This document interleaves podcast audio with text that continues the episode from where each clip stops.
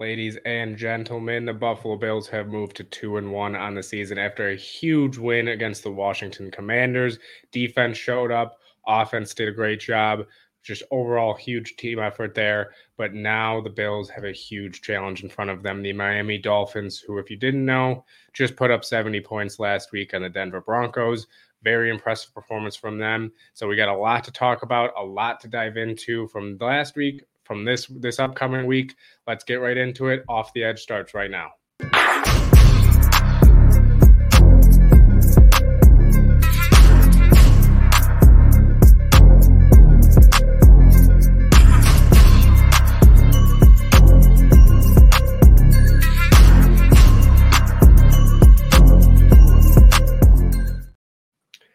Is going on, Built in Buffalo fam? Welcome back to another episode of Off the Edge. Glad you guys can join us. It really just means a lot to us here at Built in Buffalo. Um, I'm again joined here by Akeem. Akeem, how you doing? We got another week coming up. Big W last week, uh, last Sunday. Another big game coming up this Sunday. Interdivision though this time. What are you? What are your thoughts just overall? How you doing overall just during the week? Um, and how how excited you are you for this this week coming up? Uh, A Rich, Akeem Richens, built in Buffalo off the edge. If you don't know us by now, please get to know us. Ben Shoop, I feel I feel great, man. It's been uh, another performance, and I, I spoke about it last week. I wanted to compound on successful and positive performances, and thus far, the Buffalo Bills have been able to do so in a big way. So I'm I'm pleased uh, this Wednesday evening.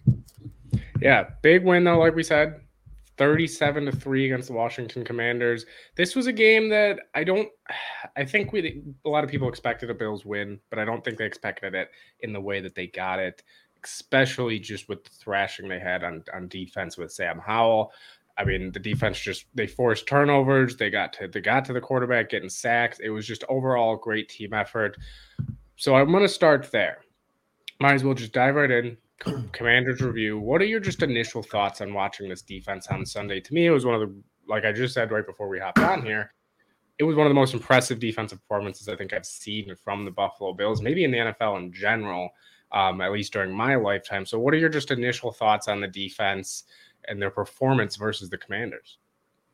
Now, first of all, this has been a core that's been together for some time. It's not like, excuse me, these players are are any different or you know they have to transition into new players or implementing a new scheme. The core guys have been here, but the difference has been Sean McDermott. Now, granted, the Buffalo Bills have always been a very good defensive ball club, even under the helm of Leslie Frazier being the defensive coordinator. But the type of aggressive nature that this Buffalo Bills defense is playing with is something that we did not see in the past. And they had the same players they had on the team. So for everybody out there, this is this is uh this is something that says, hey, coaching does indeed matter. And throughout the first three weeks, we're seeing uh, more physical, aggressive, nasty tone in the Buffalo Bills defense, and that uh, that equated to nine sacks, five turnovers, uh, 15 quarterback hits. They played uh, very good football, and we're talking about everybody. We've been talking about the 111 the last couple of weeks. Well, everybody did their 111 you can think of right? Leonard Floyd is proven why he deserves his contract and if he continues to play how he's playing we meet we may need to think about another contract for Leonard Floyd. Ed Oliver is showing why the Buffalo Bills did sign him to that four-year contract extension and I know there was mutters out there before that extension it was will Ed Oliver be re-signed will he be remain uh, will he remain a Buffalo Bill? And he's showing and proving his worth. And Gregory Rousseau, and I don't care if DaQuan Jones is 34 years old. That man deserves a contract extension. Jordan Phillips, everybody's getting involved in the party. And when everybody's getting involved with the party, yeah, we want to congratulate the individual players. But the key cog in this whole thing is Sean McDermott. And I have to congratulate him first and foremost to put on a defensive performance that I haven't seen in quite some time uh, myself. Yeah, I think you know the key words there you had was everybody. It's not just one or two. It it it really is every single person. Even you know Chris right here comes in with the comment saying, "Yeah, everybody's vibing together. Everybody's just seems in sync." And you know we heard, "Oh well, Poyer's getting older. Hyde's getting older. You know, oh well, Jordan Phillips can't stay healthy. Ed Oliver got overpaid. Tre White is not the same. Well, it appears that all of those takes so far are looking like to be looking to be wrong because Tre White looks phenomenal. You have the secondary looking very very good, getting turnovers, and then you have the duo of Bernard and Milano making plays, and then as you said, the defensive line, everybody's eating, everybody. If you look go up and down, you have Sha- even Shaq Lawson's getting QB hits. He's getting in there, and he's more of a run defender. It's it's a t- total team effort on this defensive side of the ball. And yeah, like you said, you have to give major props to Sean McDermott.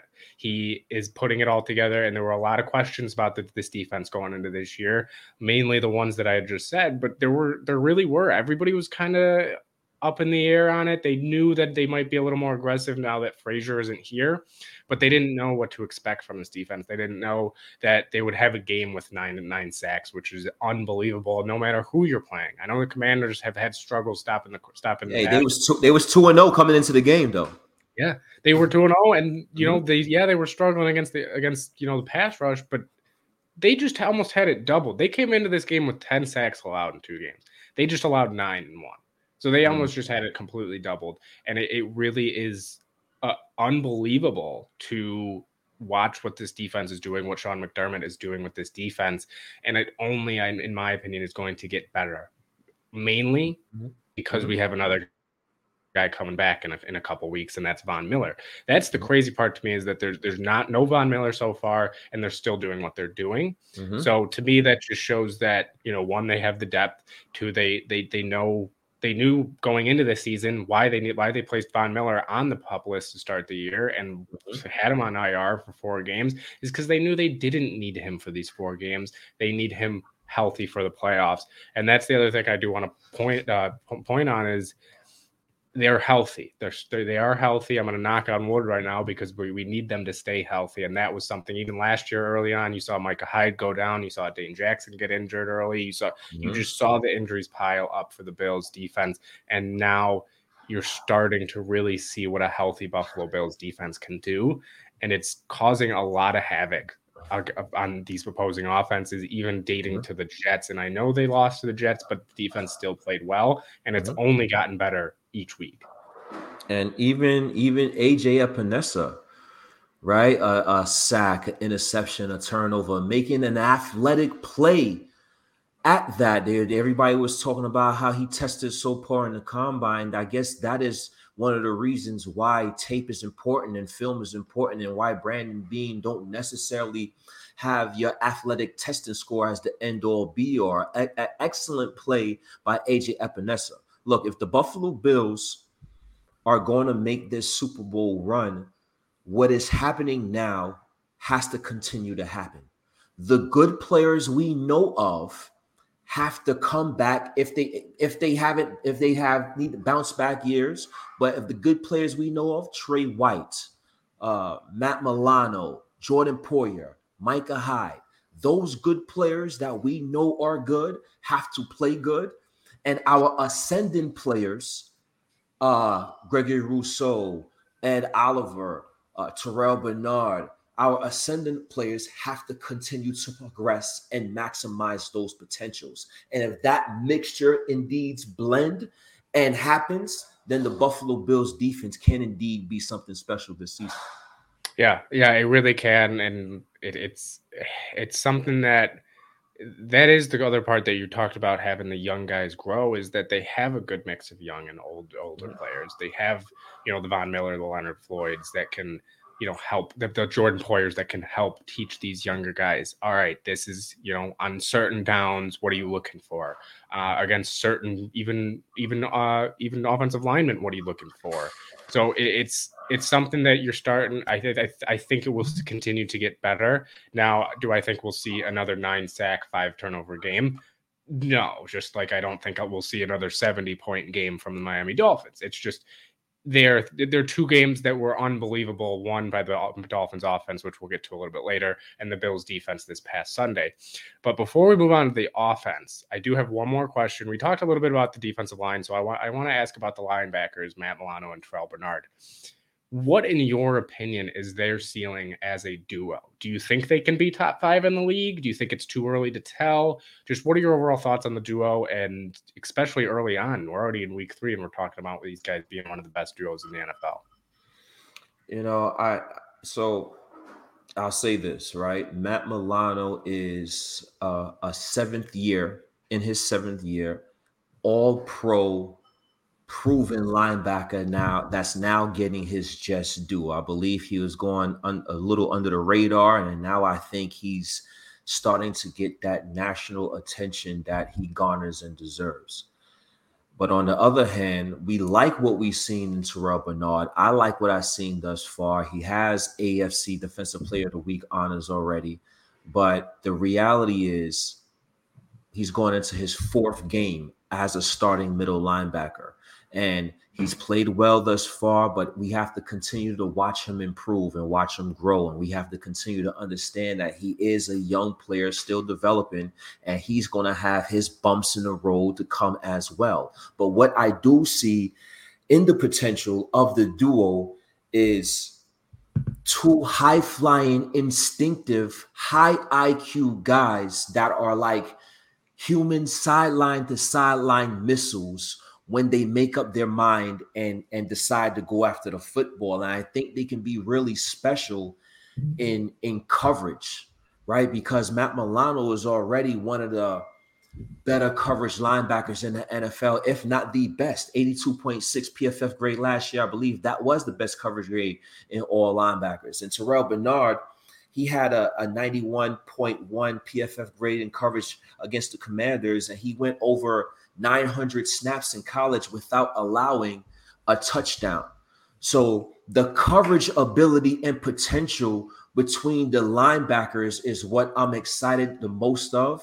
And I, I, I just I'm just excited to see these guys continue to flourish as the season progresses. Yeah, I mean it's in my opinion when you look at these two linebackers, it is like you said, it's a little too early to tell with Bernard and Bernard at least how good Bernard can be. Mm-hmm. And yes, he's played phenomenal, you know, so far. But like you said, it's he's going into his fourth game starting, so we have to see a little bit more. But what I do think is Milano is helping take the pressure off Bernard. That's the number one thing that I think people. Yes, Bernard's playing great, but is if Matt Milano's not there and it is a Tremaine Edmunds or it is, you know, even I mean, I'm not going to go as low as like a, you know, Tyrel Dodson, who you know that would might be might be catastrophic having those two young guys out there, two guys that haven't really started too much in the NFL. That could be different. So I'm not going to go that far, but mm-hmm. I'll say like if it was Edmunds and Bernard, we might be saying a different story. Mm-hmm. I will say, even though I'm not going to put them as a top five linebacker duo yet, top ten, I'm not going to say anything like that yet. Mm-hmm. I will say I do think we're already seeing that this duo can be miles better than Edmunds and Milano ever were. Mm-hmm. And I liked a Tremaine Edmunds. I was a fan of him. I liked his game. Mm-hmm. I just don't know if he fit that Sean McDermott style defense as much as they hoped he would have. I think when they initially drafted him, they saw his size, they saw his athleticism, and they mm-hmm. thought maybe they can unpack something here and mm-hmm. get that, you know, get his mindset and his just his overall instinctiveness to mm-hmm. become a, a great all all pro number top three linebacker in the league, and I just don't think mm-hmm. Had that uh, ability to become as smart of a player or as instinctual as a player, maybe. As, That's the key words right there. Yeah. Even as like even even as a Terrel Bernard, Terrel Bernard, you see he he mm-hmm. just knows where to go. He just he, mm-hmm. smells the ball. He smells the football and he's going to get it. Where Tremaine, you saw every once in a while. Hesitation, maybe, or mm. you know, it was just a little bit of it, it, it, just yeah more I, I would say hesitation because you saw that sometimes where you know he would see it see the hole and he would just not you know he wouldn't just go hit it. And I think that's something you're seeing with Bernard where he Bernard knows how fast he is. He knows his skill set. He knows just to go get the ball. So exactly. I think they're already I think a little bit better than Edmunds Milano and yes we still have a season to go it could completely change the, but from what I'm seeing I think that that they have the potential to be miles better than Bernard and, and or Edmunds and Milano ever were. Now, I will. I while I do agree with you, I do see this a lot. The the instant comparison to Tremaine Edmunds and Terrell Bernard, and I, the obvious is, is there, right? Both middle linebackers, one replaced another, one signed a big contract. So we we understand the comparisons, and I see it a lot. But I can't ignore the fact one thing, and, and that's something that, in my opinion, can't be ignored there is a difference in the defensive schematics and the attitude in the Buffalo Bills defense now that Sean McDermott is calling plays. I now I, I really like Terrel Bernard and I agree with your assessment in Tremaine Edmunds, but I am curious to see or curious to know how Tremaine Edmunds would play middle linebacker with Sean McDermott now fully control of the defensive plays as opposed to the more conservative, passive Leslie Frazier. So that's the only thing that I think about because, again, coaching matters. Yeah, no, I do agree. I, I mean, that's something for, I mean, it is something that it definitely is worth, you know, talking about. It's, it's, how much how much of a difference actually is is Sean McDermott making? Now, when we look at it, it looks like it's night and day with this defense. Mm-hmm. However, I I will say I do think I was one where le- I I gave Leslie Frazier a little more slack than than a lot of other people, and I think that's one reason why you know I was even a little bit hesitant to say that this defense would be this good. Mm-hmm. I thought they would be very similar to what they were last year, and you know especially when it came to getting pressure on the quarterback or anything like that. Mm-hmm. So we are seeing a completely different style of defense, or not completely, but a more aggressive style of defense, as you said. And it's just, it is something that we'll never know with Edmunds. We are seeing in Chicago, he he's having you know some ups and downs. He's making a lot of tackles, but we also know Chicago's having their own struggles, which can amount to many different reasons why. It's not because Tremaine Edmunds is playing bad. It's not because mm-hmm. it, it's just a mountain of reasons. Mm-hmm. So I think Bernard yes, he he he benefits so far from being in a more aggressive Sean McDermott style defense. Would last year Bernard be on this level with with a Leslie Frazier? That's another question. That yeah, probably not. He probably would be, you know, uh, more like an Edmunds, where you know, yeah, he makes plays, but he's not getting an interception, a fumble recovery, just making unbelievable plays mm-hmm. and unbelievable games um, because that also wasn't Tremaine Edmunds' game. Tremaine mm-hmm. Edmunds' game was not get turnovers constantly and force turnovers. That was Matt Milano. He was the linebacker to do that for the Bills. Mm-hmm. Um, but now you're seeing two, and now you're seeing even you know Epenesa, I mean, even Epenesa, a guy that is a defensive lineman, get interception. So you're seeing everybody get involved with these turnovers. Um, and yeah, so this, the, although I will say that I to end it off, I know I kind of just went all over the place there, but to end it off about Bernard and Milano, I'm not going to say that you know that they, I think they can be top five duo, like I said. Mm-hmm. However, I will say I think that they can cause top three most turnovers in the NFL just due to that instinctiveness, due to that that just knack for the ball that these mm-hmm. two have and just wanting to go get the ball. You've seen it with Milano even mossing a receiver or running back from Josh Jacobs against the Raiders. So I think it's tough to to really say that they're going to be, you know, a top five duo in the league, top three duo in the league. Um, but I will say I'm very, very confident in this duo for the next, you know, 16, 7, 16 games this season. Um, like but let's move to the offense side of the ball. I know we mm-hmm. just talked a lot about defense there, mm-hmm. but the offense put up 37 points. And I think 37 points kind of paints a different picture than what we saw from this offense. Yes, they they they struggled at times. They didn't put the ball in the end zone as many times as maybe people would have hoped. At least the starters didn't. Um, they only had 16 and a half, but it was another big week from James Cook. Dalton Kincaid struggled a little bit. We'll get into that. So we'll just before we get into James Cook and Dalton Kincaid, what are your overall thoughts on the offense um, this past week versus the Commanders? Uh, it we take a while to get going. And I, you know, now when you look at the numbers, there's a comparison, and I, and I know a lot of people like to favor Ken Dorsey and like, hey, Ken Dorsey's still second in points and second in yards compared to Brian Brian Daboll, who had similar uh, similar statistics to what Ken Dorsey has now. But when you actually look at the games and you watch the Buffalo Bills offense, I think the main two differences is the the this current regime that Ken Dorsey implements on offense is a lot more stagnant at times. There's a lot more lulls.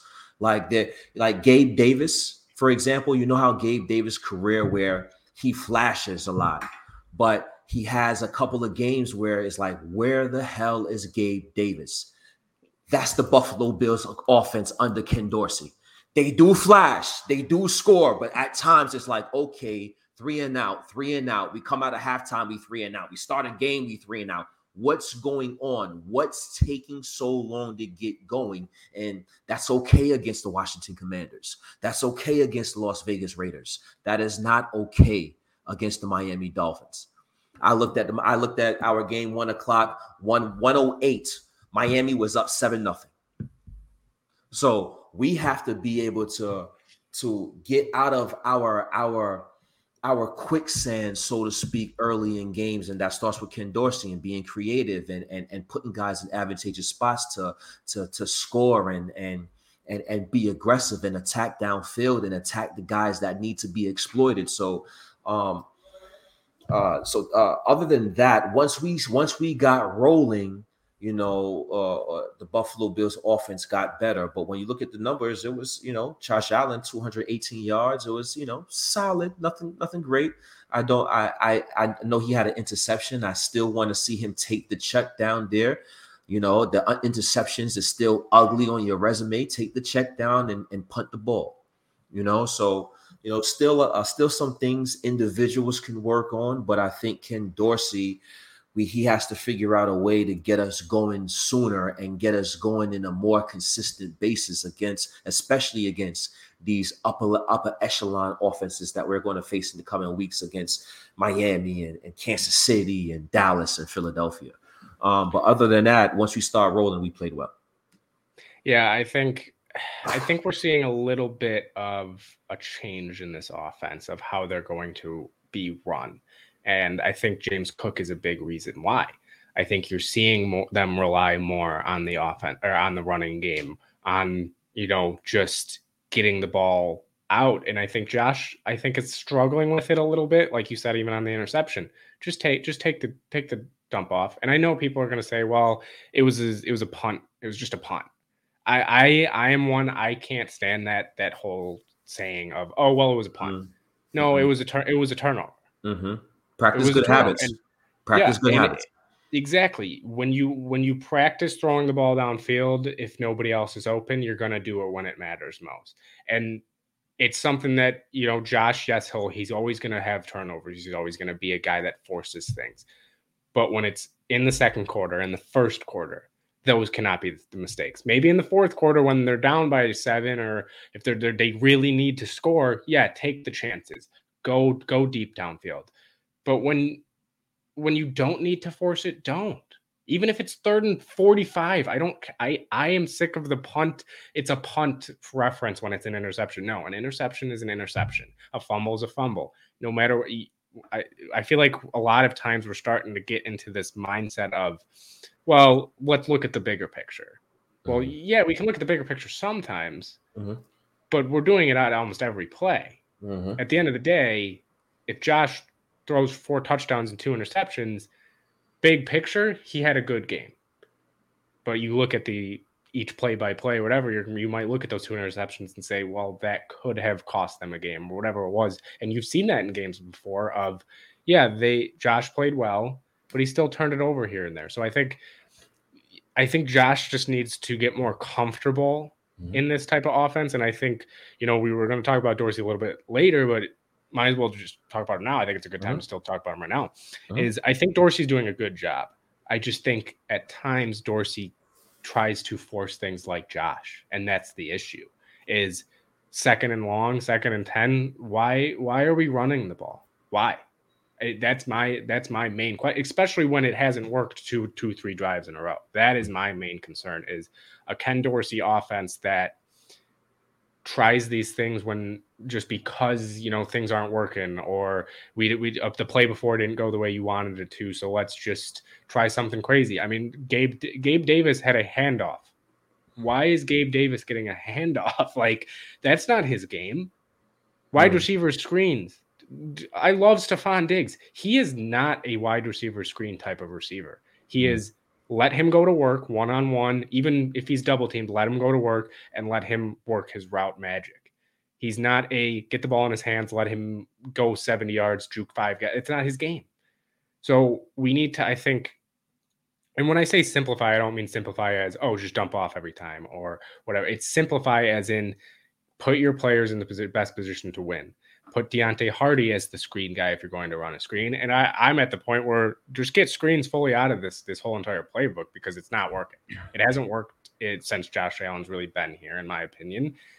And the last time I think there was really good screens was what six seven years ago. The Bills I've seen really good screens from. So I'm I'm on the side of just just get rid of screens and just get rid of them. I I, I really can't can't be really bothered with them anymore. I mean, I'm sick of watching them just completely fail. And then, like, it's also just the timing of them. Why are we running it on third and 12? Or not running it? Why are we running a, a screen on third and 12? There's just too many times when I look at the play calling and I'm like, I don't hate the call. I hate when we called it. Or it's mm-hmm. the complete opposite. It's I hate the call but it would have been a good time for it. But it just I, mm. I, don't like the call because of this offense of how it works or because of who we decided to use that play call with. So it's just it's the little things with me for Ken Dorsey of utilizing certain guys in certain ways and when you're utilizing them is my major issue with him. So I want to ask you. I want to ask you a question, and I want to ask comment section uh, the same question, and we can get we can get some comments up here because I see some real, really, really good comments on how to beat the Dolphins and whatsoever.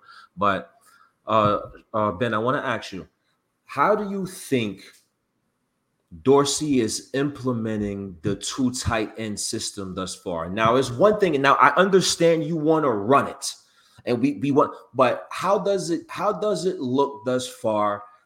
Uh, how do you like the combination between Dawson Knox and and Dawson Kincaid? Do you like that combination? Do you think there is some redundancy there with those players? Or, or I, I want to get your whole thoughts on that, the whole tight end equation. Yeah, I mean, I like it. Again, it's just how we're utilizing them, and I want to bring up play action as something that needs to be utilized more when it comes to using that two tight end set of Knox and Kincaid. Look, Josh Allen this past Sunday, five for eight for 106 yards, one touchdown against the Commanders when he's under center on play action. On the mm-hmm. season, he's 18 for 23. That's 78% completion percentage for 245 yards, two touchdowns. That's 10th best in yards on on, on play action. Mm-hmm it I just we we've been under the league average the last year and this year we're even lower in play action and we thrive in it. The Bills thrive on play action. Josh Allen last year was sixth in yards and second in touchdowns. And I want to shout out Mark uh, Go Gohan. I might be mispronouncing that over the Buffalo News. I did. He he was the one who put out these stats mm-hmm. of they are unbelievable on play action. Josh Allen is a very good play action quarterback, yet we're using it under the league average. Get him under center more, especially with these two tight end sets. You're already seeing James Cook is can put the ball in the he can he can run the ball well. He's averaging over six yards a carry, I believe.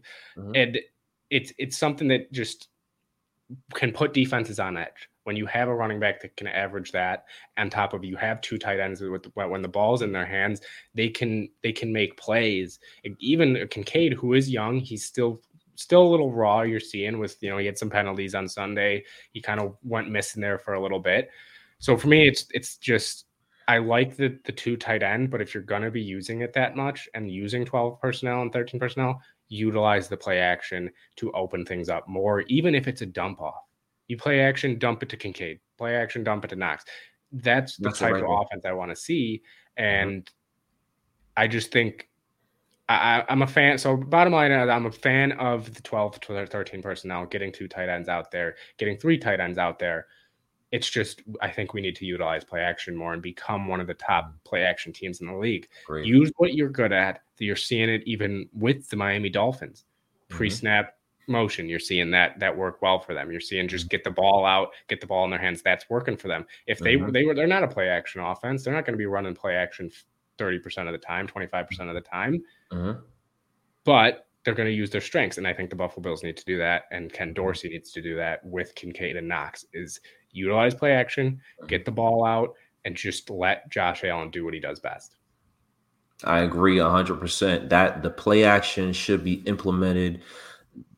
Doesn't matter which personnel grouping is out there, it needs to be implemented within the offense. So, you know, I, I definitely agree with that 100%. As far as pre snap motion, when you do have those three receivers out there, you, I, I agree. You want to have, I'm not saying to steal Miami, what, what Miami is doing. But at the same time, sports is what? Sports is a copycat league. So when one team, you see one team doing something and they are having success, not saying you have to mimic every play, but maybe you do want to put certain guys in motion to get them up against linebackers and safeties and, and get them in advantageous situations. So whatever you have to do to be successful is something that um, the Buffalo Bills should do. But as far as the play action pass, it definitely should be um, implemented within the entire part of the Bills offense. Yeah. Um, before we move on to just getting into this Dolphins game and getting into, you know, some other questions, I do want to ask, I, I, do have two more questions about this offense. Um, the first one we touched on a little bit, James Cook, another great game. 98 yards, 15 carries. He's looking like the real deal. He's looking like what everybody kind of thought he could be in this offense. In your opinion, after another big week, do you think James Cook needs to be relied on even more? Not maybe even in the run game, in the pass game, and whatever, however way you you believe. Do you think he needs to be utilized more, or even not even necessarily utilized more, but maybe utilized earlier? Do you think any type of that, any type of situation there with James Cook um, is beneficial for the Buffalo Bills. I think he needs to be, you know, a focal point within the Buffalo Bills offense, and the and Ken Dorsey and that offensive staff have to continue to find ways to get him in the ball game and, and get him snaps, even if he is not at running back. Okay, you want to spell James Cook at running back and put Damien Harris and Latavius Murray in. He has the ability to go in the slot some plays, have both running backs out there, have James Cook out in the slot and and and and, and work that position be that and be that receiver out the backfield. So yes, I would like to see James Cook uh, implemented more uh, in the offense in its totality, whether that's running the ball or catching the ball out the backfield or lining up that receiver. Yeah, I agree. I just think, you know, he, I mean, he really is, honestly, in my opinion, better than I would have thought he would have been. I, I, I had good expectations for him, but man, I did not expect him to have a 100 yards week two and then almost 100 yards week week three against the Commanders, and just the main thing actually that that pops into my head right now about James Cook that it was my biggest worry was pass blocking for him. That was something that we we talked about a little bit, you know, over the offseason of James Cook can ha- he can have his struggles and especially against you know p- pass blocking and I think that's something that we've seen is is James Cook can pass block very well and he's made major strides in that. So that's even something that gives me more reason to have James Cook on the field more. Is that was the number one concern was can he pass block? Could he be there for Allen? Not just can he run the ball? Can he get touch the ball out of the backfield? It's can he do everything a running back is asked? And I think he's done that so far. And I think he's proving again, he is a running back one. He needs the ball between 15, 20 times a game on the ground and maybe two, three times in the air every game because he is that dynamic player. He is probably the fastest guy in the Buffalo Bills offense that is regularly used. Maybe Harty can beat him out or Sherfield is, is faster, but he is one of the top speed guys on this Buffalo Bills offense who doesn't really have a lot of speed to it when you're talking about, you know, Kincaid, Davis, Diggs. That's not their their their specialty is it's not speed. So James Cook, you need to get the ball in space to him, get let him, you know, run the ball 15, 20 times a game and just just get him get him involved, keep him involved. And I think you're seeing that and that's one thing I will say I do like Dorsey doing is you're not seeing him get rid of the run and you're not seeing him abandon it if it's not working. Now, to that point, we talked about, you know, let's not run it on second and 10 every time or three three straight drives in a row. That's the difference is now he just needs to figure out we can stick with the run, but let's worry about how to use it and use James Cook in ways that he can be very effective. And you're already seeing it; he is being used effectively. Um, but I think you can even do more with him when it comes down to it. And when you're playing, and when you're running the ball and consistently running the ball, it takes pressure off the offensive line because offensive linemen love being offensive linemen because they get to hit pancake and roll grade people. And the only way you're able to hit pancake and roll grade people is if you're running the ball. And you see that the Buffalo Bills have obvious upgrades along the interior offensive line with uh, McGovern and, and, and, Torrence. You see the physicality in Torrence. You see the physicality along with the athletic ability to get to the second level in McGovern. And you see Spencer Brown is doing an excellent job. Well, that's sailing off the edge or that's getting to the second level. And he's showing his nastiness as a roll grader as well. So I think it benefits the offensive line when the hmm. Buffalo Bills run the ball. I think it builds confidence within that line, and that helps pass protection as well and, and play action pass as well because the defenders are now so focused on getting into the proper steps that now it's a misread and now they're able to take advantage. So the offensive line have to get a lot of credit and props as well. Yeah, I mean the offensive line really is playing well. That's one thing that I think a lot of fans are pleasantly surprised with. You know, we heard over the over the training camp and preseason. Oh, you know, Dion looks like he's struggling a little bit. Mm-hmm. Oh, Spencer Brown still, you know, doesn't look like he's making too many steps. We did we did have good news about O'Cyrus Torrence. Everybody was raving about him all throughout the offseason. Mm-hmm. But now that we're in week one, two, and three, I think all of them have looked phenomenal. Connor McGovern had a terrific game on, on, Sunday against the Commanders. Mitch Morse still looks like he's doing Mitch Morse things. So yeah, the offensive line is, has been a pleasant surprise, especially considering who they've played. They've played some pretty good defensive lines. The mm-hmm. Commanders mm-hmm. have a terrific defensive line. The mm-hmm. Raiders, who might not have the greatest, you know, uh, uh, defensive line overall, but they have a Maxx Crosby over there who is a mm-hmm. game wrecker, and then you have the Jets who just have a guy like Quinnen Williams and you know Jermaine or uh, mm-hmm. not Jermaine, uh, Jermaine. I'm completely blanking on his first name. Is it Jermaine? Yeah, Jermaine. Yeah, Jermaine Johnson. Uh, Jermaine Johnson. Yeah, yep. Jermaine Johnson. Jermaine Johnson. Yeah. Mm-hmm. Um, you know they they they have players that can make plays. Uh, all three of these teams that the Bills have played so far, and if mm-hmm. you look at it, the Dolphins might be the worst defensive line, maybe besides the Raiders, that the Bills have played this year, especially if Jaelan Phillips is out. So that's going to be a big conversation to seeing how the, how the defense or offensive line handles now Miami. And if they've done, if they keep doing what they've been doing, Josh Allen will be fine, and he'll love love this offensive line, what they're doing with the the Dolphins. Um, but before we get into a little bit of two more defensive questions, then we do talk Dolphins really heavy. I have one more question, and you know, I've heard a lot of people talking about, you know, the Dolphins use a lot of pre snap motion. They are the number one pre snap motion team in the NFL. The Buffalo Bills are second last in pre snap motion in the NFL. The only team behind them is the Philadelphia Eagles. Does this offense need more pre snap motion, in your opinion? Or do you think, ah, you know, it really depends on the team? If you're a Miami, yeah, go ahead, do it. Bills, maybe not. Yeah, man. I think it all it's it's it's more about the team and more about the players and the offensive skill sets you have on that team. You know, when you look at the Miami Dolphins and you see the success they have, you, you, it's it's easy to say, "Hey, how come we're not doing that?"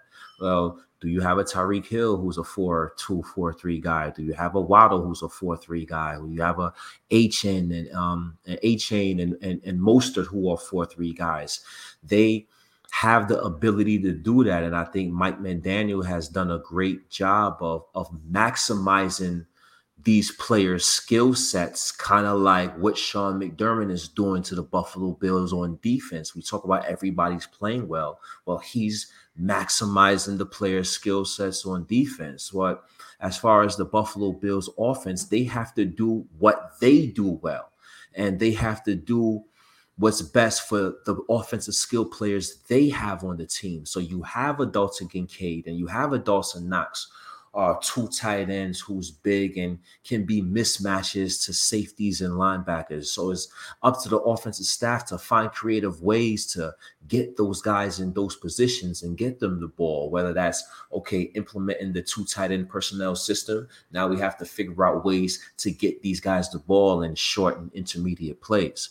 Right now, if you want to go in run your personnel where you have your your three your three wide receivers. Then maybe you want to run some pre-snap motion. Okay, let's go ahead. We in we in this group and now let's go ahead and put Stefon Diggs in the slot. Let's go ahead and put Stefon Diggs in motion. Let's get Deonte Harty in motion and use him in some gadget ways like we did Isaiah McKenzie. But at the same time, we want to be able to stretch the foot, stretch the ball and go downfield as well um, with our offensive skill players um, at the same time. So we just have to continue to find creative ways to get our skill guys the ball and uh, do what our offense does best. Yeah, yeah. I mean, copycat league is the it's it's that is one of my favorite terms, and this is one of the not one of those instances where you need to really see it. I think a ton. I mean, I just named the, the, another team that that's right down there with the Bills and, and, and pre snap, not using pre snap motion, the Philadelphia Eagles. Mm-hmm. Another team that last year they were very low. They were, I think, they were dead last last year uh, as well, and they were one of the top offenses in the league. So, like you said, it's just about utilizing your players correctly. Mm-hmm. If they do want to do more pre snap motion, do it with Deonte Harty. do it with Stefon Diggs. Don't mm-hmm. do it with Dawson Knox mm-hmm. or Dalton mm-hmm. Kincaid. Do it with the guys that can go and mm-hmm. you know maybe aren't the fastest ever. Maybe aren't Tyreek Hills or you know De'Von Achane or mm-hmm. Robbie Mostert, but they're the fastest on this team. You know, we put James Cook in motion, however you really want to look at it. Mm-hmm. But I don't think they need to. It's like mm-hmm. you said, just use use your guys the best that they can. And it's kind of like the play action thing to me, the whole play action conversation of are you going to look at the Dolphins and say, well, they need to, you know, if the Bills are, are have such a high success rate of, of play action, do they need to use play action more? Well, no, not necessarily, because mm-hmm. it's team by team. The Bills don't necessarily need pre, more pre-snap motion. Motion. Mm-hmm. Well, I, while I do say that, though, I would like to see a little bit more, maybe a little bit, maybe not at bottom of the league, maybe more towards you know the twenties ish mm-hmm. area. Mm-hmm. Um, just to mess with defense a little more, especially because you do have a quarterback like Josh Allen that if you get the defense moving and something opens up, he can take advantage of it with his legs as well as his arm. So mm-hmm. I don't think you need too much more, but a little bit more, I'll say. I don't think it needs to be drastic changes. I still like what they're doing on offense and I like what they're trying to do. It's just now about, like we Execution. said, Mm-hmm. execution, putting it all together, continue to work at it. So pre that motion, it'd be nice to see a little bit more, but I'm not gonna bang bang walls or say, you know, the Dolphins are doing it, the Dolphins are doing it, we gotta do it, it's working right. for them. Right. Like that's it's just not, you know, the NFL is a copycat league, but this is one of those instances where we do not need to copy them. We do not need to to take what they're doing and apply it to us because they also don't have Josh Allen who can sit back there, make everybody miss. They have a Tua Tagovailoa who is a uh-huh. very smart quarterback, uh-huh. but he needs to get the ball out quick. That's his uh-huh. style of playing quarterback. So correct. You can look at a lot of different things, and you could say, you know, yeah, the Dolphins are doing great with with pre snap motion. The Bills should do more, but we don't need to, I think, over overstate it and over acknowledge it by saying, you know, the Bills. It's it's the only way the Bills offense will will continue to roll and continue to get better is if they implement more pre-snap motion. Look, they're second in the league already in points. I mean, they're they're they're doing fine already. Um, all right, but before we get to the um, Bills Dolphins official preview, even though we've kind of been previewing it throughout this whole entire show so far, um, we talked already about Terrel Bernard, so we're gonna we're gonna move past that. I do have one more thing about um, actually Kaiir Elam, and this does have to do with the Dolphins game. So Kaiir Elam, he had a strong game last year against Miami. All right, he, he's he's a very physical uh, cornerback. Do you think he should be playing this Sunday? He's been a healthy scratch all three weeks. He hasn't played yet. Do you think he needs to be active this Sunday? And if so, how much do you think he should play? Do you think he should play over Dane, over Benford, or just kind of mixed in? I definitely think he should uh, be on the active roster and and and playing Sunday, and I think it's possible that he may get you know some significant snaps in. Um, I, I believe the Buffalo Bills should have their good corners active. So if I if I'm thinking somebody, I'm actually thinking safety. I've seen Cam Lewis been active the last couple of weeks. This may be a game where now I know he probably provides something on special teams. So hopefully maybe we have a, a backup to Cam Lewis uh, special teams position. But I think that is a guy that's that I would look to to say, you know what, I'm gonna, I'm gonna sit him out this week. I'm gonna, I'm gonna activate. I'm gonna have Siran Neal go double time. God forbid somebody get injured at, at, at slot nickel or safety, and I'm going to implement Kaiir Elam for this game because, uh, like I alluded to earlier, the speed of Miami is is something that is scary and dangerous, especially when you compare it to what the Buffalo Bills have. You know, where we don't have the, the fastest of guys. Jordan Poyer looks a step slower than usual. Uh, Micah Hyde is playing great ball, but he's not an athletic specimen. Christian Benford is not a speed demon, and Tre'Davious White is coming back from a torn ACL. So, you know, we we definitely going to have to uh, obviously keep guys in front of us. I'm talking about some keys a little bit, and angles of pursuit is going to be important. But as far as pure uh, athleticism alone, in terms of matching up with the opposition, I think Kaiir Elam should be implemented in this game just because of that. He is 6'1 and he has a 38 inch vertical and he runs a 4 3 40. And then he did play well last year. And I remember a play in my head that jumps out where he was running stride for stride with Tyreek Hill and made a play. Not many players can run stride for stride with Tyreek Hill and make plays, and that's something that might be necessary in this critical ball game. So yes, I would find a way to get him on the football field this Sunday against the Dolphins. Yeah, I agree. I think, you know, we've talked about Kaiir Elam a lot since the season started, and it's some something that we haven't really been too concerned with. We've been saying, you know, it's matchup based. You know, he's still getting used to the defense. If he's an, a healthy scratch this week, I'll be that's when the worry will will probably creep in a little bit because this is a matchup game where it makes sense to play him. Mm-hmm. You know, what is how are you going to slow down this offense? Mm-hmm if they get going, if they can get you know th- th- their legs moving, it's going to be hard to stop them. So you need to get physical with them, and mm-hmm. that's what Kaiir Elam can do. He can get physical with these receivers. And what else will getting physical do? It will give the defense a time, a little bit of time to go get Tua, who hasn't been sacked a lot this year. That's been the number one thing of that the Dolphins have tried to do is get the ball out of his hands. 81% of the time. 81% of the time. Now, if you look at Josh Allen's number on this, it's way lower, significantly lower, but 81% of the time, Tua Tagovailoa is hitting his first read. 81% of the time. That is far and away number one in the league. So mm-hmm. he knows where he wants to go with it.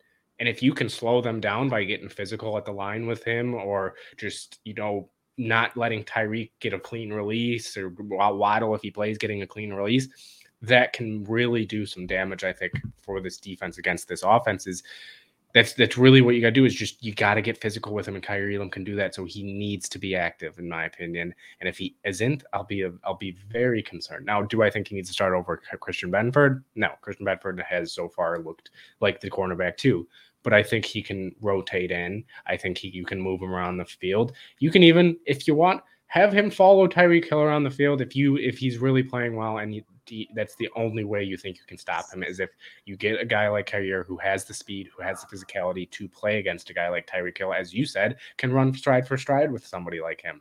So I do think he needs to play. Now, do I think like he's like I said, do I think he needs to play every snap? No but he needs to be in on those big downs, those downs where they need to really get physical and let the defensive line get some pressure on Tua. Because what is every as soon as Tua gets pressure in his face, that's when you'll start to see the mistakes, and that's when you'll start to see turnovers happen. But you haven't seen it yet this year because nobody's been able to get close to Tua this year. So mm. I think he needs to play. I think he needs to be out there mainly because of his physicality. Um, where you know people can look at it anyway. Like you're looking at it as as you know we need the speed or we need the mm-hmm. physicality. Either way, we need what he brings to the table. Mm-hmm. And Most he's definitely. still young, and he's shown that he can play against Miami. So I think this will be a huge test for him, and I think he should be on that field. So if he's scratched, I will be, you know, we can start hitting the panic button a little bit on him, and we can get diving deeper to why he's not playing. Um, so yeah, mm-hmm. Christian Ben or Kaiir Elam, excuse me. He he's a tricky player to talk about. He's a tricky player to analyze, um, especially on a team like this this Buffalo Bills team who doesn't necessarily play the style of play a lot that he he he's accustomed to, especially coming out from Florida. Mm-hmm. Um, but this is the type of game where he needs to play. I think a lot of people know that, and it'll be it'll be a little bit of time to worry now if he if he doesn't doesn't um, get that active um, listing on the roster. So uh, before we get into the game predictions and the hot takes, we're gonna just, just, continue to go over the Bills and Dolphins. So I just want your overall thoughts, though. We'll talk about the, the offense first um, for the defense. What are your just initial th- thoughts on how this offense is matches up against the uh, Dolphins defense? Now Jaelan Phillips might be out this week. We don't know yet. He's dealing with, I believe, an oblique and I believe in a back injury, so two injuries. Um, so how do you think they match up against this Dolphins defense, who has you know been kind of up and down so far this year. They kind of struggled against the Chargers, but they you know they've they've shown they have the players that can that can make plays. So how do you how do you think they match up? Uh, I think we match up pretty well against you know the Dolphins defense. I I do think they have a, a very good defensive coordinator who is going to pick his spots in terms of when to uh, have that four man pressure versus winter blitz. I think he's going to choose um, situations where he can confuse and mix things up for Josh Allen. but overall, I don't think the Miami Dolphins defense have uh, a front four like the Washington Redskins or, or excuse me, like the Commanders or have a defensive front or back or back end like uh, a New York Jets. So I do think the Buffalo Bills have an opportunity to take advantage in in a lot of areas, starting with Josh Allen. Josh Allen has always been a menace to the Miami Dolphins in recent memory, whether that's using his arms or using his legs. And I think he has to and will continue to do so, making the smart decisions, making the proper read, and and and limiting those mistakes Josh Allen, I think, is is a mismatch for that Miami Dolphins defense. Uh, I also think they have to stay consistent running the football. Uh, the Buffalo Bills have been having success running the ball. The, so far this season, I believe they're top five rushing attack, and I've seen some some some holes in the Miami Dolphins run defense, starting with the LA Chargers first game of the season, they gave up 234 rushing yards. So I think those are some points of emphasis where the Buffalo Bills offense can exploit. And that's perfect for a team that wants to run and implement more of a play action pass. They're struggling on the on run defense. You're being successful and having success running the football, and hence where you can utilize that play action pass and get the ball to your playmakers like Gabriel, Gabe Davis, and Stefon Diggs and Colt, uh, Dalton Kincaid over the middle, and things of that nature. So I think um, those are where um, the Buffalo Bills can definitely take advantage of the Miami Dolphins, utilizing the arm and legs of Josh Allen and being consistent in that run game where you can open up the pass game via play action. Yeah, I'm glad you brought up the run game and the struggles of the Miami Dolphins because you know they have a guy at safety, his Jevon Holland, who is a terrific safety in this league. He's third in the league in tackles. They're tied for third in the league with Roquan Smith and Bobby Wagner and you know, people might look at that and say, "Oh, Jevon Holland's really amazing." But when you have a safety leading your team in tackles, and especially third in the NFL in tackle, or tied for fourth in the NFL, excuse me, fourth in the NFL for tackles, that's not good. that shows that they're getting past your linebackers, they're getting past your defensive line, and Holland's the last line of defense. Safety's last line of defense. If your safety's making every play, if Jordan Poyer was making every play, or if you know Micah Hyde was making every play, I'd be a little concerned. I'd say, oh well, you know, why why is it always getting to that level of it's getting to the last line of defense? So that is i'm glad you brought up the run game because that's one thing i think they really need to utilize i want to see 20 20 carries from james cook this week i want to see that i want to see him go to work and continue to thrive because you know like we said over 100 yards in week two 98 yards last week. He's averaging over six yards a carry. So that you need to continue to run the ball. Go you can quote rex ryan for all i say all i care is ground and pound, just run it into them. That you this often, even the offensive lines talking about how much they're loving just being able to run the ball effectively, and it is something that is then going to open stuff up for Josh Allen. On we talked about play action, or even not even just play action, just under center when they have to worry now about James Cook. They can't just say, "Oh well, no." Even in shotgun, if Josh Allen just drops back. Oh, whatever, you know, it, it's automatic pass. No, they have to worry about James Cook in the shotgun in eh, under center wherever he is on the field because James Cook can do damage. They need to continue with that damage and continue to stay running the ball. When it comes to though the passing offense, this is where you need to attack certain guys on their secondary. Jevon Holland, he's a great guy. We just talked about him. He's a great safety in this league. However, Xavier Howard does not look like the same Xavier Howard. Eli Apple I think a lot of people know there's a reason there's a reason that a lot of NFL players or NFL fans know Eli Apple, and it's not for good reasons for Eli Apple. So you, when you see a Stefon Diggs on Eli Apple, when you see you know one on one with no safety help over the top for Xavier Howard, attack that because Xavier Howard looks like he's lost a few steps. Eli Apple is Eli Apple, although I will say Kader, uh, I'm going to mispronounce it, Kohou um, I haven't been able to see too much of him or how he's been doing, but again, he's a young young guy. So attack them, attack, attack, attack, and that doesn't mean shots downfield. That means get the ball to them 5 10 yards downfield 15 20 yards downfield. You don't need to throw 30 40 yards downfield. Just let them do their thing. Let Stefon diggs work his magic get the ball into knox's and kincaid's hand and then utilize James Cook when they're not expecting it. So really, I think this uh, this offense matches up phenomenal against this defense. Like you said, it, it's they they are worse worse pass rush, worse defensive line than they've the Bills have seen already. And I just I even think say, a corner and safety wise, it's just I'm not scared of the defense. The offense, uh, you can say I'm scared of all day. This defense from Miami, I'm not too scared of, even with Vic Fangio now there being the defensive coordinator. So I think, you know, continue on the run game, give James Cook his carries that he needs, and make Miami not just be able to say, oh, Josh is passing it every time and utilize what the Bills do best. And I kind of probably sound like a broken record here to a lot of you guys, but that's it really is that simple, I think, when it comes down to it. They have the players on this offense to make these plays. It's just now utilizing them in the ways that they should be utilized, where it's Kincaid, five yards, get him the ball. Knox, get him the ball, let him run a few guys over. James Cook, just get the ball in his hands. I mean, that, that's pretty that simple to them. So you have the offense that, that, that can do damage. Let's continue on it.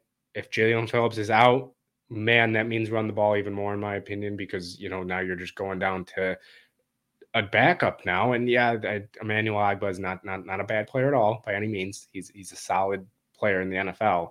But compared to Jaelan Phillips, I think Jaelan Phillips has the upper hand, and I think a lot of people, Dolphins fans would agree there. Um, so yeah, offensively, I think they match up well. Um, now defensively, that's a different story.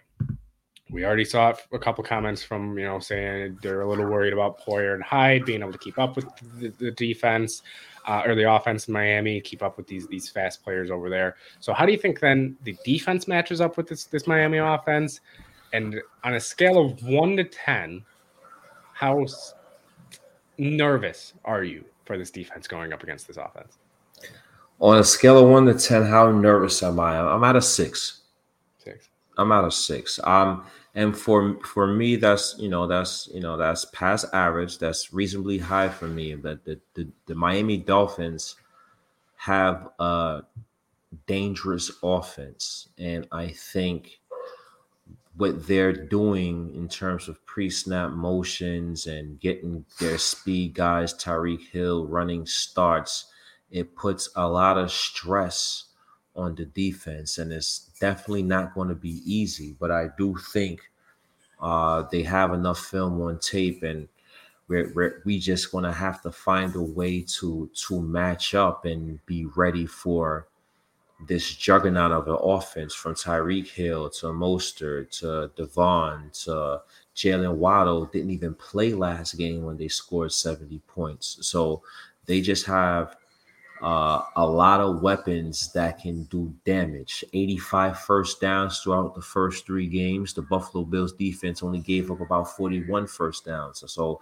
we're talking about first in the league in the Miami Dolphins in first downs. And I believe Buffalo is second in the league in giving up the fewest first downs. I believe uh, the Cleveland Browns are first with 21 first downs given up.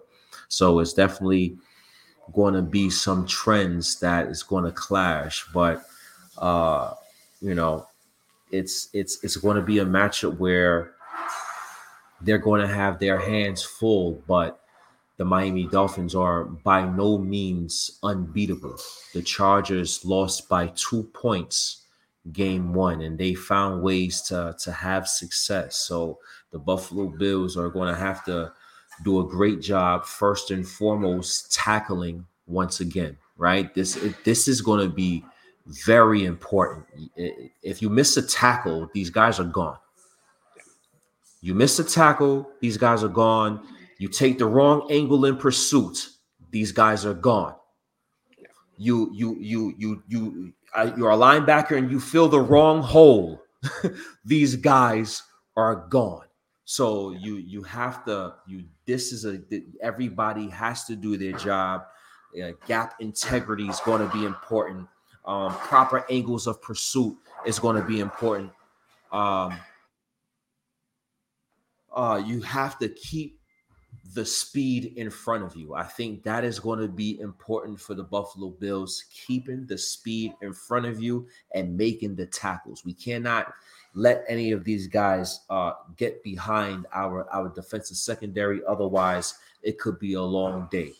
Uh, getting pressure on on Tua is going to be vital. And that's where, you know, the defensive secondary, the leadership of a Jordan Poyer and Micah Hyde is important. That's where we're going to depend on the courage of Matt Milano. That's where we're going to we're going to depend on the high IQ of Terrel Bernard because the key to getting pressure on Tua is getting him off his first read so he can indeed hold that ball for that split second or two so he can progress and and and go through and scan for his receivers and hold that ball longer. If we can make him do that, then the Leonard Floyds that have three and a half sacks and the the Ed Olivers that have 15 pressures through three games can come up and and and and be successful and have an impact on this game. So if the Buffalo Bills can do those things and provide pressure up front and and get to a rattle, I think they can indeed have some success. Is it going to be hard? Yes, indeed.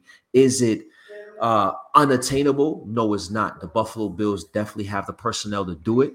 They have the coach to do it, and I think they're going to get it done. Yeah. Before I get into what I my take and you know be, bouncing off your takes, I do want to just say down below, please, you know, if you can like, comment, subscribe we really appreciate it. It helps out everybody here at Built in Buffalo. So if you're watching right now, go down, click that little like button. We really appreciate it. Everybody here at Built in Buffalo does. Check out the other videos. You guys all know that. But I just wanted to say that. And also want to give a shout out to Lance Nelson. Lance, everybody knows Lance. What's up, Lance? How you doing back here? He's on the show. Everybody, if you if you don't know Lance, then I you might not know Built in Buffalo because he is one of the big faces here at Built in Buffalo. Does terrific things. So hey, Lance, how you doing? Um, but when we're talking about the Bills' offense or defense and how they match up against this offense, I think you hit it very well. Hit the hit the hammer on the. I don't even know what to say. I'm. I don't even know what I'm trying to say. Hit the nail with the hammer. Whatever. Uh, I think it does. You know, the defense matches up not perfectly, but I think it matches up well. You have linebackers that can cover. You have a defensive line that can get pressure, and you have corners that can go make plays, safeties that can go make plays. Now, the major thing, it's the defense, it's the speed on this defense that, that is lacking a little bit when it comes to Jordan Poyer or Micah Hyde or even Tre White. Doesn't have the greatest speed, you know, in in the league when it comes to their positions. However, when you look at this defense, what is one thing they do very well? They adjust when they need to. That's I don't expect this defense to be shut down all game. It's not going to happen. This offense is too good on the other side of the ball. They're going to get what's theirs. They're going to get points. They're going to put them up on the board. The major thing to me is can they adjust throughout the game? And you've seen it throughout the year. Sean McDermott is very good at adjusting. You've seen it even this year already. Raiders game, they adjusted very fast. We've seen it against the Chiefs. They've adjusted there a few times. They've had some good games against the Chiefs. Lamar Jackson, he's a guy that not many teams can stop, but when the Bills play him, they adjust to him and they know how to play him. Dolphins, they'll put up points. So don't panic if you see some points early on because I'll expect some changes from this defense. Now, I think the Patriots played them pretty well this year. The, uh, um, the Dolphins, they, they they've shown um, that you can just have three high safeties or just play cover three. Don't let anything behind you, and you'll do pretty well. Now, did they did they completely you know shut them down? I believe it was what twenty four to sixteen was the game. I believe seventeen or something like that. Yeah, yeah, like 24 17. Now, yeah. 24 is the greatest defensive game, but against the Miami Dolphins, that's a pretty good defensive game. You know, if you mm-hmm. if the Buffalo Bills if if Sunday at five o'clock we're talking about this game and the Bills defense allows 24 points, mm-hmm. I think many fans would say that's a great game. We expect to win. So mm-hmm. if they can hold him to 27 and under, 24 and under, mm-hmm. I'll be satisfied because this offense is unbelievable that the Dolphins have. I mm-hmm.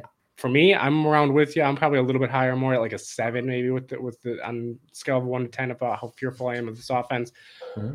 But like I said, this this this team knows how to make changes. This offense defense knows how to make changes, and they've been looking unbelievable so far. So yep. it's a matchup that you know it's going to be it's going to be arguably the matchup to watch of the year when it comes to offense versus defense because you have a defense who, like we said last week, did phenomenal things: nine sacks, five turnovers, 15 QB pressures, and then you have a do- offense that's coming off a 70 point game. Mm-hmm. Something's mm-hmm. got to give on each side. So which mm-hmm. one is mm-hmm. it going to be? You know, everybody right now seems to be leaning that it's going to be the Bills defense that gives stuff up, but mm-hmm. we've seen time after time that defense a lot of times can shut down these high-powered offenses.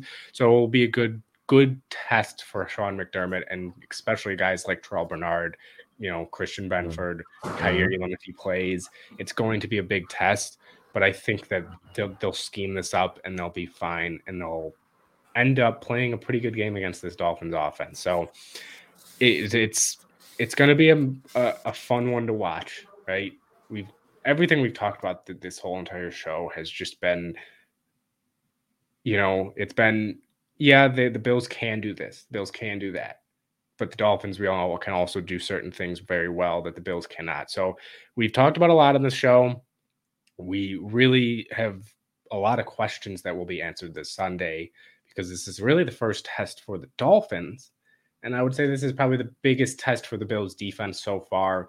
Um, I mean, by, by a good amount. So it, it's going to test both teams, man. I mean, you got a high powered offense in Miami who's rolling, good defense that's rolling for the Bills. It's going to be a good one. So uh, let's just get into our games predictions and our hot takes. So, what do you think is the game your game score prediction for for Sunday? Um, do the Bills come out with the W, or do the Dolphins continue to roll and get the two game lead in the division? First one, and and and I, I just the way these two teams are set up, two high powered offenses. Buffalo a real good defense. Uh, I this is this has a chance to be set up to be a, a, a, a in my opinion, a possible high scoring affair with with with great defensive flashes throughout the game. So I'm thinking the first team to 35 is going to win this game. And I think the Buffalo Bills are going to be that first team to 35. I do think they're going to win this game by the score of 38 to 35 game winning field goal by Tyler Bass, who hasn't been talked about enough. I believe he's seven to seven his field goal tries. He's made all his extra point attempts uh, this season, and we all know since they put that ball back there, extra points is no are no gimmies. Uh, two field goals over 50 yards plus. I think Tyler Bass is going to have that game winning field goal against the Miami Dolphins in Highmark Stadium, and the Buffalo Bills will win this game by the score of 38 35. Go Bills. Yeah, I will say Tyler Bass is one that he hasn't talked about enough. And, mm-hmm. you know, I don't know if anybody else calls him this. I've just been calling him it ever since he's been on the team, the Bassmaster 5000. He, mm-hmm. you know, he, he's automatic, man. He's automatic. So if that, maybe maybe that starts some things. Maybe start some people will start calling him that. I don't know. I've always called him that, but I will That's say when it comes to score predictions, by the way, just so you guys know, we don't when it comes to score predictions, we don't mm-hmm. know what we're each other are going to say at all. No idea. No idea. Last week, I believe we had the same exact score prediction, or maybe two weeks ago, we had the same mm-hmm. exact score prediction. This week, it's not the same exact one, but I have 38 34 Bills. So Ooh. we're literally one off. I do think, like you said, it's going to be a race to whoever gets to 35 first. I mm-hmm. believe the Bills could get there. I think that Josh Allen's going to want to say, you know, we're not going down two games in this division. They're not coming into our house. And even though Tyreek Hill might not play, think it's a factor, this home crowd will be a factor. Be a factor. And yes, they sir. will be getting to Tua and they will be getting to him. So I think, well, I think this could be game of the year. Arguably, you know, you, mm-hmm. could look back at the end of the year and say this this was the game of the year. Mm-hmm. Um, I don't think it will be a blowout by either team. I think it will be a very good game. So I'm going to say 38 34. We both were very, very similar on that one. Um, Love it. Yeah, we both got the Bills winning. And yeah, I, I, I think it's going to be just a, a terrific game. It's going to be nerve wracking. It's going to be playoff intensity. It's mm-hmm. you're going to feel that. I think when you get into the stadium, if you're going to the game, or even if you're just sitting on the couch, you are going to feel that playoff intensity from snap number one, from the mm-hmm. kickoff. Mm-hmm. Um, so 38 34, that's my prediction. 38 35, that's your prediction. See who's right. If either of us are right. Um, so we'll see. Do you have any hot takes for for the for the audience today? Uh hot takes for the audience. Yes, I do have a hot take for the audience. Trent Sherfield is going to have a game over 50 yards receiving, scoring a touchdown against his old team, the Miami Dolphins. Trent Sherfield will, will get in the end zone. A little revenge game there for, uh, for Trent Sherfield. Yes, Came sir. over had high expectations in, in, in, this offseason. You know, a lot of talk about him. Hasn't really had been he's been a little quiet so far this this mm-hmm. year. Mm-hmm. Um, but you know, like you said, he's playing his old team. He's gonna want revenge. So I love that one. Mm-hmm. I do have three again this week. Mm-hmm. Love I'll it. Start with the the first one. Mm-hmm. I'll start. I'll go from probably my least crazy ones to the crazier ones. So I'll, I'll go from lowest one So the lowest one that I think I think Matt Milano or Terrel Bernard gets another interception for the fourth straight mm. game. One of those two to keep like the streak rolling. like it. The second one, Dawson Knox has a big game. I think he gets the end zone twice. I think you know he's that red zone guy. He's mm. he, he's shown it over the years. I think he gets to this this game with the linebacking corps at Miami being uh you know not not jumping off the page to me. Gotcha. The crazy one. Now this is like is the burning hot one. Which do I expect it to happen? Not necessarily, but you know, I'm gonna I'm gonna come out and say it. I think Tyreek Hill has under 50 yards in this game. I think oh. Really hold him. Oh. Is that probable? Uh, probably not probable. Oh. Mm. Would that be a headline though? Come Monday morning, if they do, yes, it would. So I got Bernard Milano getting one more interception. One of the two are getting an interception. Dawson Knox, two touchdowns. And Tyreek Hill, you said the Buffalo crowd's not playing a factor. Well, guess what? You won't be a factor this Sunday either. Under 50 yards. Let's go. Let's get it. Buffalo Bills. Any last words you got for going into Sunday before we hop off here?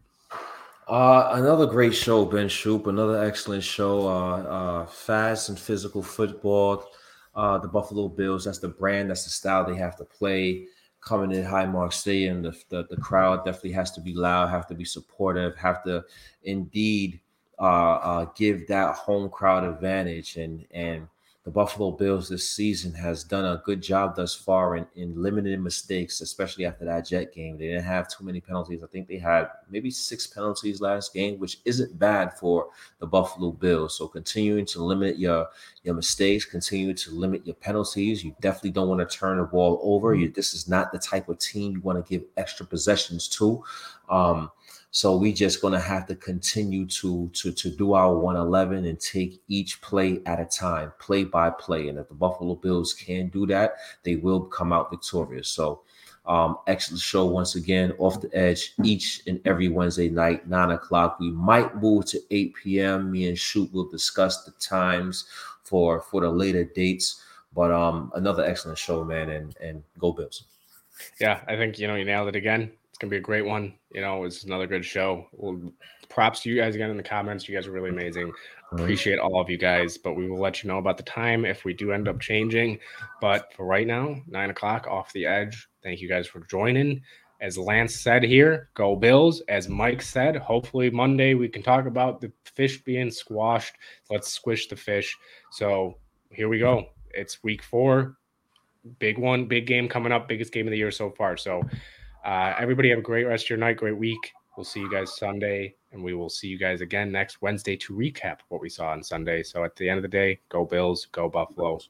Thank you guys, and uh, yeah, we'll see you guys later.